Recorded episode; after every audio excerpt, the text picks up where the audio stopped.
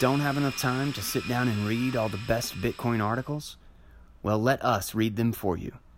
This is a Crypto Economy Quick Read.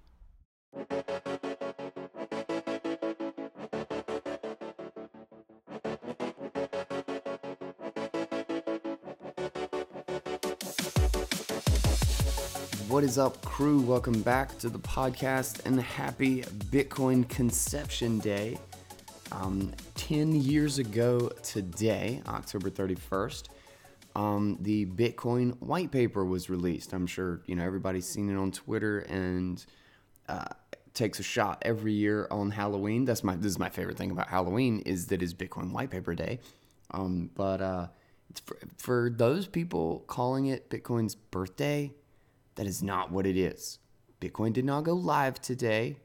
The concept of Bitcoin was laid out and announced to the world in the white paper.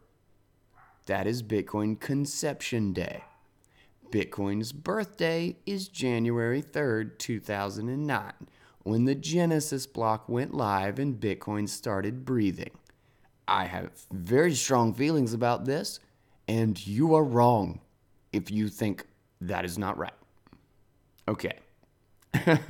okay, uh, so uh, if you listened to yesterday's episode, we hit shelling out the origin of the origins of money uh, with Nick Szabo, uh, and we got maybe around a fourth of the way through it. And I'm going to just jump right back into that today. Uh, and uh, if you have not listened to it, obviously you're going to be completely lost. Um, I'll give you a little bit of intro here to where we were. So basically, we've been hitting a point in the um, uh, selfish gene um, broader selection theory um, outside of sexual selection and kin selection, just kind of the overarching uh, of Adam Smith's theory and talking about the uh, prisoner's dilemma uh, and how uh, you usually don't see cooperation in uh, nature because of this. That the there's always the possibility for one party to cheat and gain at the expense of the sucker, which is far easier. Uh, and so, but sometimes animals uh, uh, do cooperate, um, but it's hardly any of them even manage to reach Paleolithic humans' level of cooperation. Um, most of them are kin, but sometimes they do. Uh, it's usually a tit for tat strategy where they cooperate until one party cheats and then the cheated party defects um, to motivate them to continue to cooperate. Uh, and then we were starting getting into some highly constrained situations with uh, parasites becoming symbiotes um, and possibly over a very extended period of time if the benefit from the symbiotic relationship is large enough that they could even become a single organism.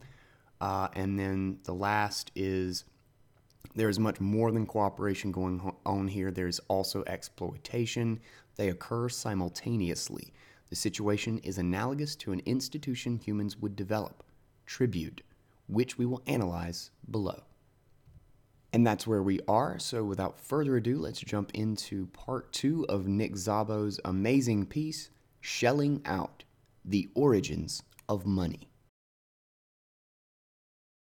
Some very special instances occur that do not involve parasite and host sharing the same body and evolving into symbiotes.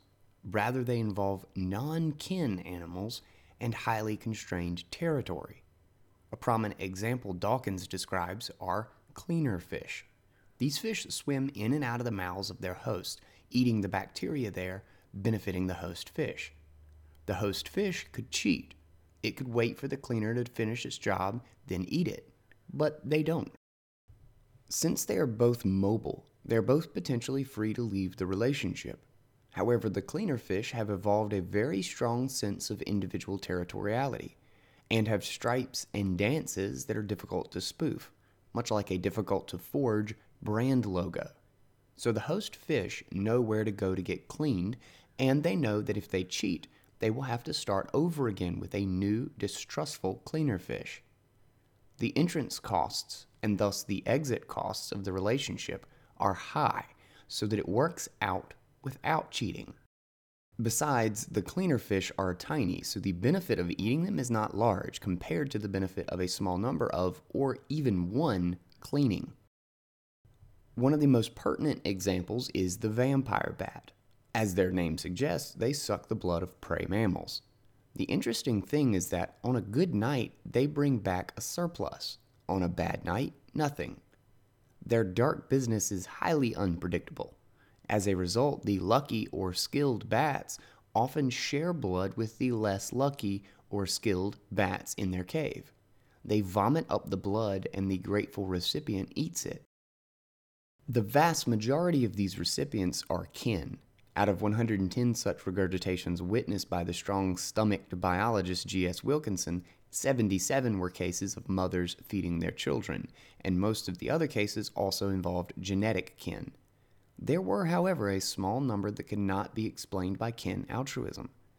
To demonstrate these were cases of reciprocal altruism, Wilkinson combined the populations of bats from two different groups. Bats, with very rare exception, only fed old friends from their original group. Such cooperation requires building a long term relationship where partners interact often, recognize each other, and keep track of each other's behavior. The Bat Cave helps constrain the bats into long term relationships where such bonds can form. We will see that some humans too choose highly risky and discontinuous prey items and shared the resulting surpluses with non kin. Indeed, they accomplished this to a far greater extent than the vampire bat. How they did so is the main subject of our essay.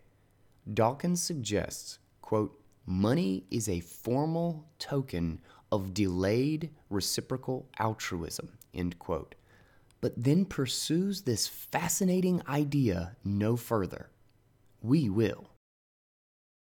Among small human groups, public reputation can supersede retaliation by a single individual to motivate cooperation in delayed reciprocation. However, reputational beliefs can suffer from two major kinds of errors errors about which person did what, and errors in appraising the value or damages caused by that act. The need to remember faces and favors is a major cognitive hurdle but one that most humans find relatively easy to overcome. Recognizing faces is easy, but remembering that a favor took place when such memory needs to be recalled can be harder. Remembering the specifics about a favor that gave it a certain value to the favored is harder still. Avoiding disputes and misunderstandings can be improbable or prohibitively difficult. The appraisal or value measurement problem is very broad. For humans, it comes into play in any system of exchange reciprocation of favors, barter, money, credit, employment, or purchase in a market. It is important in extortion, taxation, tribute, and the setting of judicial penalties. It is even important in reciprocal altruism in animals. Consider monkeys exchanging favors, say pieces of fruit for back scratches. Mutual grooming can remove ticks and fleas that an individual can't see or reach. But just how much grooming versus how many pieces of fruit constitutes a reciprocation that both sides will consider to be fair and, in other words, not a defection? Is 20 minutes of back scratching worth one piece of fruit or two? And how big a piece? Even the simple case of trading blood for blood is more complicated than it seems. Just how do the bats estimate the value of blood they have received? Do they estimate the value of a favor by weight, by bulk, by taste, by its ability to satiate hunger, or other variables? Just the same, measurement complications arise even in the simple monkey exchange of you scratch my back and I'll scratch yours. For the vast majority of potential exchanges, the measurement problem is intractable for animals. Even more than the easier problem of remembering faces and matching them to favors, the ability of both parties to agree with sufficient accuracy on an estimate of the value of a favor in the first place is probably the main barrier to reciprocal altruism among animals. Just the stone toolkit of even early Paleolithic man that has survived for us to find what is in some ways too complicated for brains of our size. Keeping track of favors involving them, who manufactured what quality of tool for whom, and therefore who owed whom what, and so on, would have been too difficult outside the boundaries of the clan. Add on to that, quite likely, a large variety of organic objects, ephemeral services, such as grooming, and so on, that have not survived. After even a small fraction of these goods had been transferred and services performed, our brains, as inflated as they are, could not possibly keep track of who owed what to whom. Today we often write these things down, but Paleolithic man had no writing. If cooperation occurred between clans and even tribes, as the archaeological record indicates in fact occurred, the problem gets far worse still. Since hunter gatherer tribes were usually highly antagonistic, and mutually distrustful. If clams can be money, furs can be money, gold can be money, and so on, if money is not just coins or notes issued by a government under legal tender laws, but rather can be wide variety of objects, then just what is money anyway? And why did humans, often living on the brink of starvation, spend so much time making and enjoying these necklaces when they could have been doing more hunting and gathering? 19th century economist Carl Menger first described how money evolves naturally and inevitably from a sufficient volume of commodity barter. In modern economic terms, the story is similar to Menger's. Barter requires a coincidence of interests. Alice grows some pecans and wants some apples. Bob grows some apples and wants some pecans. They just happen to have their orchards near each other, and Alice just happens to trust Bob enough to wait between pecan harvest time and apple harvest time. Assuming all these conditions are met, barter works pretty well. But if Alice was growing oranges, even if Bob wanted oranges as well as pecans, they'd be out of luck. Oranges and apples don't both grow well in the same climate.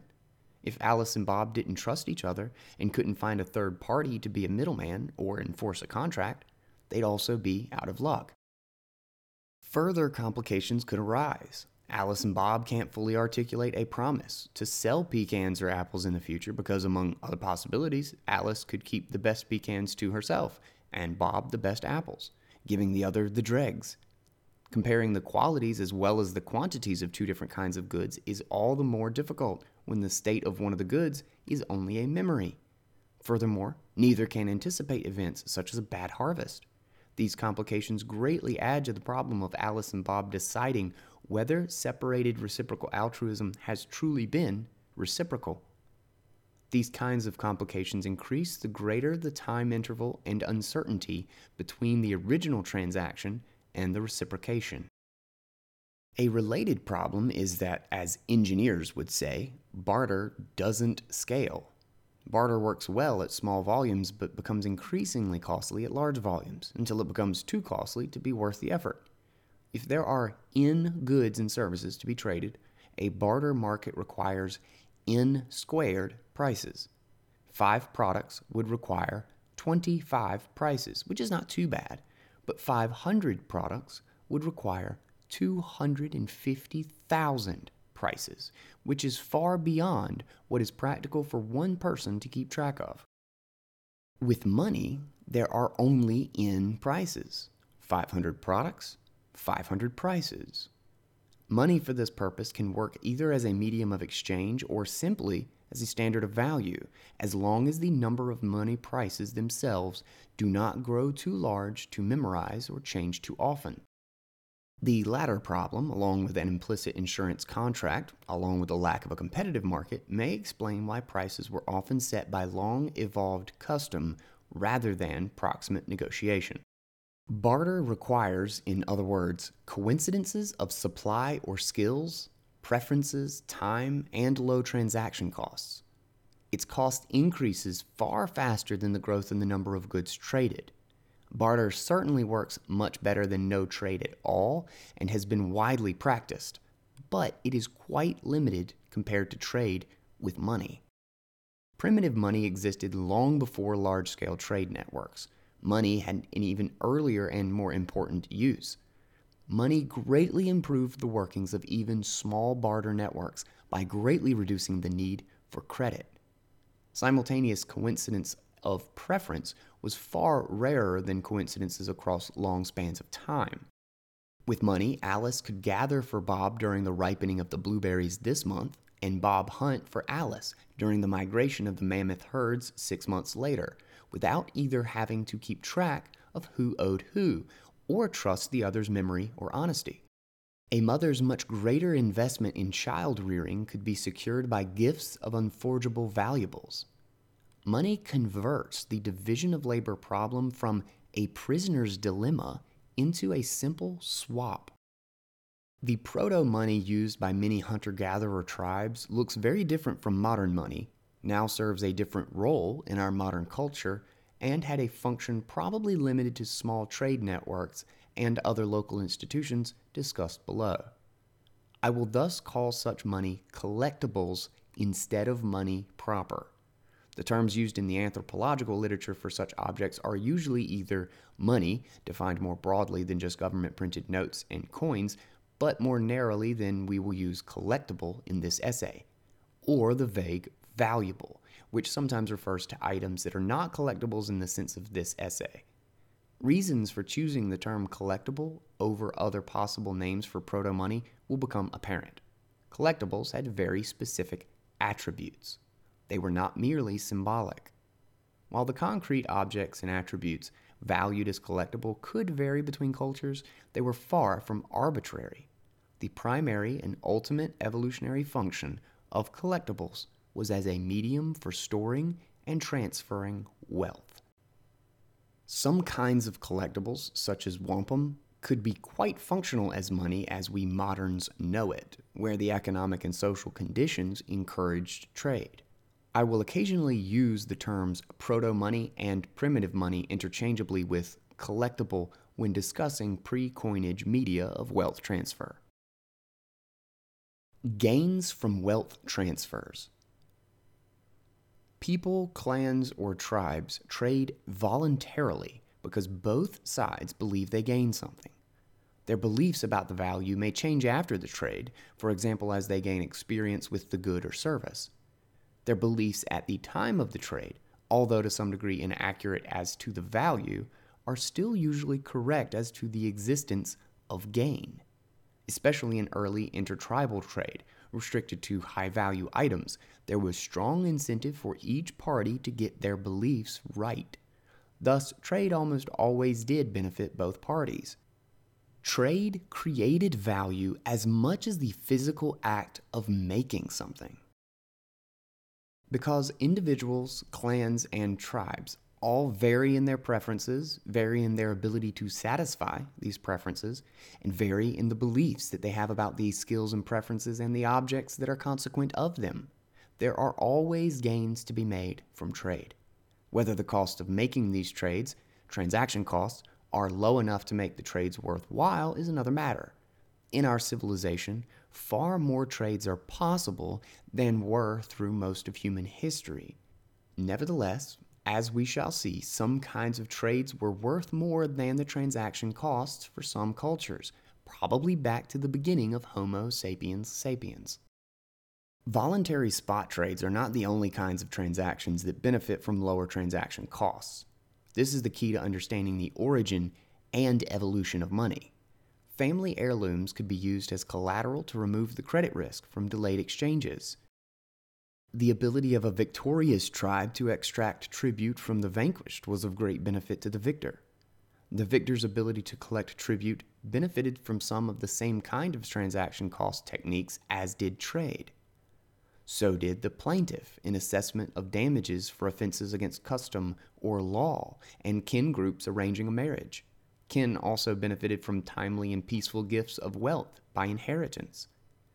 The major human life events that modern cultures segregate from the world of trade benefited no less than trade, and sometimes more so from techniques that lowered transaction costs.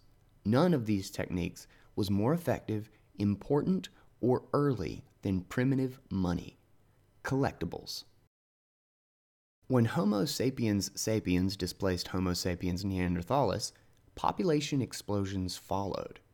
Evidence from the takeover in Europe, 40,000 to 35,000 BP, indicates that Homo sapiens sapiens increased the carrying capacity of its environment by a factor of 10 over Homo sapiens neanderthalis. In other words, the population density increased tenfold. Not only that, the newcomers had spare time to create the world's first art, such as the wonderful cave paintings, a wide variety of well crafted figurines, and of course the wonderful pendants and necklaces of seashells, teeth, and eggshell. These objects were not useless decorations. Newly effective wealth transfers, made possible by collectibles as well as other probable advance of the era, language, created new cultural institutions that quite likely played the leading role in the increase of carrying capacity. The newcomers, Homo sapiens sapiens, had the same size brain, weaker bones, and smaller muscles than the Neanderthals. Their hunting tools were more sophisticated, but in 35,000 BP, they were basically the same tools. They were probably not even twice as effective, much less 10 times more effective. The biggest difference may have been wealth transfers made more effective or even possible by collectibles. Homo sapiens sapiens took pleasure from collecting shells, making jewelry out of them, showing them off, and trading them. Homo sapiens neanderthalis did not. The same dynamic would have been at work tens of thousands of years earlier on the Serengeti when Homo sapiens sapiens first appeared in that dynamic maelstrom of human evolution, Africa. We shall describe how collectibles lowered transaction costs in each kind of wealth transfer in the voluntary free gift of inheritance, in voluntary mutual trade or marriage, and in the involuntary transfers of legal judgments and tribute. All these kinds of value transfer occurred in many cultures of human prehistory, probably from the beginning of Homo sapiens sapiens. The gains to be made by one or both parties from these major life event transfers of wealth were so great that they occurred despite high transaction costs. Compared to modern money, primitive money had a very low velocity. It might be transferred only a handful of times in an average individual's lifetime. Nevertheless, a durable collectible, what today we would call an heirloom, could persist for many generations and added substantial value at each transfer, often making the transfer even possible at all. Tribes, therefore, often spent large amounts of time on the seemingly frivolous tasks of manufacturing and exploring for the raw materials of jewelry and other collectibles. Image the Kula Ring the Kula trading network of pre colonial Melanesia. The Kula valuables doubled as high power money and mnemonic for stories and gossip. Many of the goods traded, mostly agricultural products, were available in different seasons and so could not be traded in kind. Kula Collectibles solved this double coincidence problem as an unforgeably costly wearable for security and circulated, literally, money.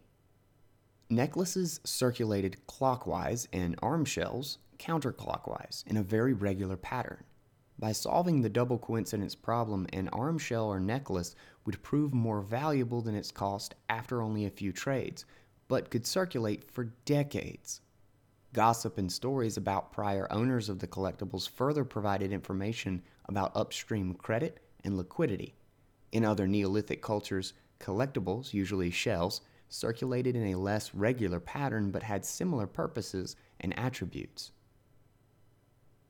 For any institution in which wealth transfer is an important component, we will ask the following questions 1. What coincidence in time between the event and the supply for the transferred good and demand for the transferred good was necessary? How unlikely or how high a barrier to the wealth transfer did the improbability of coincidence represent? And two, would the wealth transfers formed a closed loop of collectibles just based on that institution? Or were other wealth transfer institutions necessary to complete circulation cycles? Taking the actual flow graph of monetary circulation seriously is critical to understanding the emergence of money General circulation among a wide variety of trades did not and would not exist for most of human prehistory. Without completed and repeated loops, collectibles would not circulate and would become worthless. A collectible, to be worth making, had to add value in enough transactions to amortize its costs. We shall first examine the kind of transfer most familiar and economically important to us today trade. Starvation insurance. All right, and we will pick back up here for tomorrow. Um, so we're going to start into starvation insurance, and then kin altruism beyond the grave, and the family trade tomorrow. And then on Friday, we will hit the last sections the spoils of war, uh, disputes and remedies, attributes of collectibles, and the conclusion. Um, I hope you guys are enjoying this one. I really, really love this piece, and it's just packed full of awesome stuff. Uh, if you have not yet, don't forget to follow Nick Szabo. You'd be a fool not to at least be reading what he has, uh, his amazing work, um, both like during the cypherpunk days and then just for Bitcoin and BitGold. Just an amazing resource for tons and tons of uh, thought and theory about all of these concepts and uh, cryptography and smart contracts and all kinds of crazy stuff. Um, just a huge, huge resource. Check out his blog at unenumerated.blogspot.com. And you can find a ton of his work as well at the Nakamoto Institute.org, where I'm reading uh, his shelling out piece off of. Um, and uh, we will go ahead and close this one here. I don't want to talk too long. Um, uh, one of my favorite, uh, the idea of reciprocal altruism and the fact that um, money itself, its creation, could very well have been what truly separated Homo sapiens sapiens from Homo neanderthalis, and the fact that the density of providing for a society or a culture, um, a group of people, uh, density was 10 times as much as it was uh, prior to this introduction of collectibles is just just unbelievably fascinating to realize that such an efficiency gain can come just from being able to trade across time in large value transfers that we we are allowed to lean on each other as a society for things that we cannot achieve or to specialize where um, one group can do one thing and another can do uh, some other uh, task or growing or um, service or whatnot. And then we can reach a uh, we can reach a trade of those things so that any one individual in the society only needs to specialize in that which is in high demand, highest demand at the time. So it's just fascinating to get at what the heart of money's utility is. It is something that, when used jointly, when used as a standard among a group of people, it's a unbelievable efficiency gain because it limits distrust and um, disputes across time and uh, in value to simple swaps handled with a uh, uh, independent pricing mechanism so that you don't have to remember any one favor or the details of any one situation, that it can be sorted out through the organizational power of trade and uh, individual individual trades through a monetary medium. So it's just just a wonderfully fascinating concept um, and I truly think, like in my studies through all of this and uh, economics, it was really these key points of money that just took me down the rabbit hole well before even Bitcoin existed. I was just beginning to realize that money truly is the source of society. Um, without it, there is none. It is just politics and dispute and antagonism. We cannot cooperate on the scale that society is, that civilization is, without an intermediate, uh, uh, intermediate tool to get across all of our barriers, whether they be race or belief or culture or language, any of those things. Money is the unifying medium that creates cooperation, that forces cooperation among people who may otherwise hate each other. Um, and it leads us to depend on each other for trade and our success and our happiness, uh, like our standard of living. It it creates cooperation by necessity. And it's just fascinating. That's just a fascinating tool that it can bridge the gap. It can get over that nasty political hate that we have for each other. And politics is reintroducing it. It's it's where we destroy money in order to fight over the stupid crap that we you know we deem important in our own subjective ways and to decide that the other people these other people who we trade with should either give us a partial refund because oh of the color of their skin or because they live in uh, taller houses or you know whatever stupid excuse we have to be jealous or hateful or resentful of them. Um, so it's just the way that we attack each other to get around the cooperation that we are required to do in the market. So uh, that's just a little rant on that, and I just love this concept. It's just an utterly fascinating thing to me, and uh, uh, we will continue here uh, tomorrow on part three of Shelling Out the Origins of Money. Don't forget to follow me. I am at The Crypto Economy on Twitter, Mastodon, and Medium. I'm at bitcoinhackers.org. Org, uh, at .org on, um, on Mastodon. Uh, you can find that uh, link straight to that in my Twitter profile if you've not followed me up there don't forget you can support the show if you would like to, if you're finding value in this. Um, there's a huge, huge help. And another big thank you to the people who have donated recently. It really, really feels good to come back up in the morning and, you know, check the address with my cup of coffee and see that, you know, people are appreciating this and, uh, you know, send me that $2 to get me that coffee in the morning. Um, so thank you guys uh, who have done that. It really means a lot.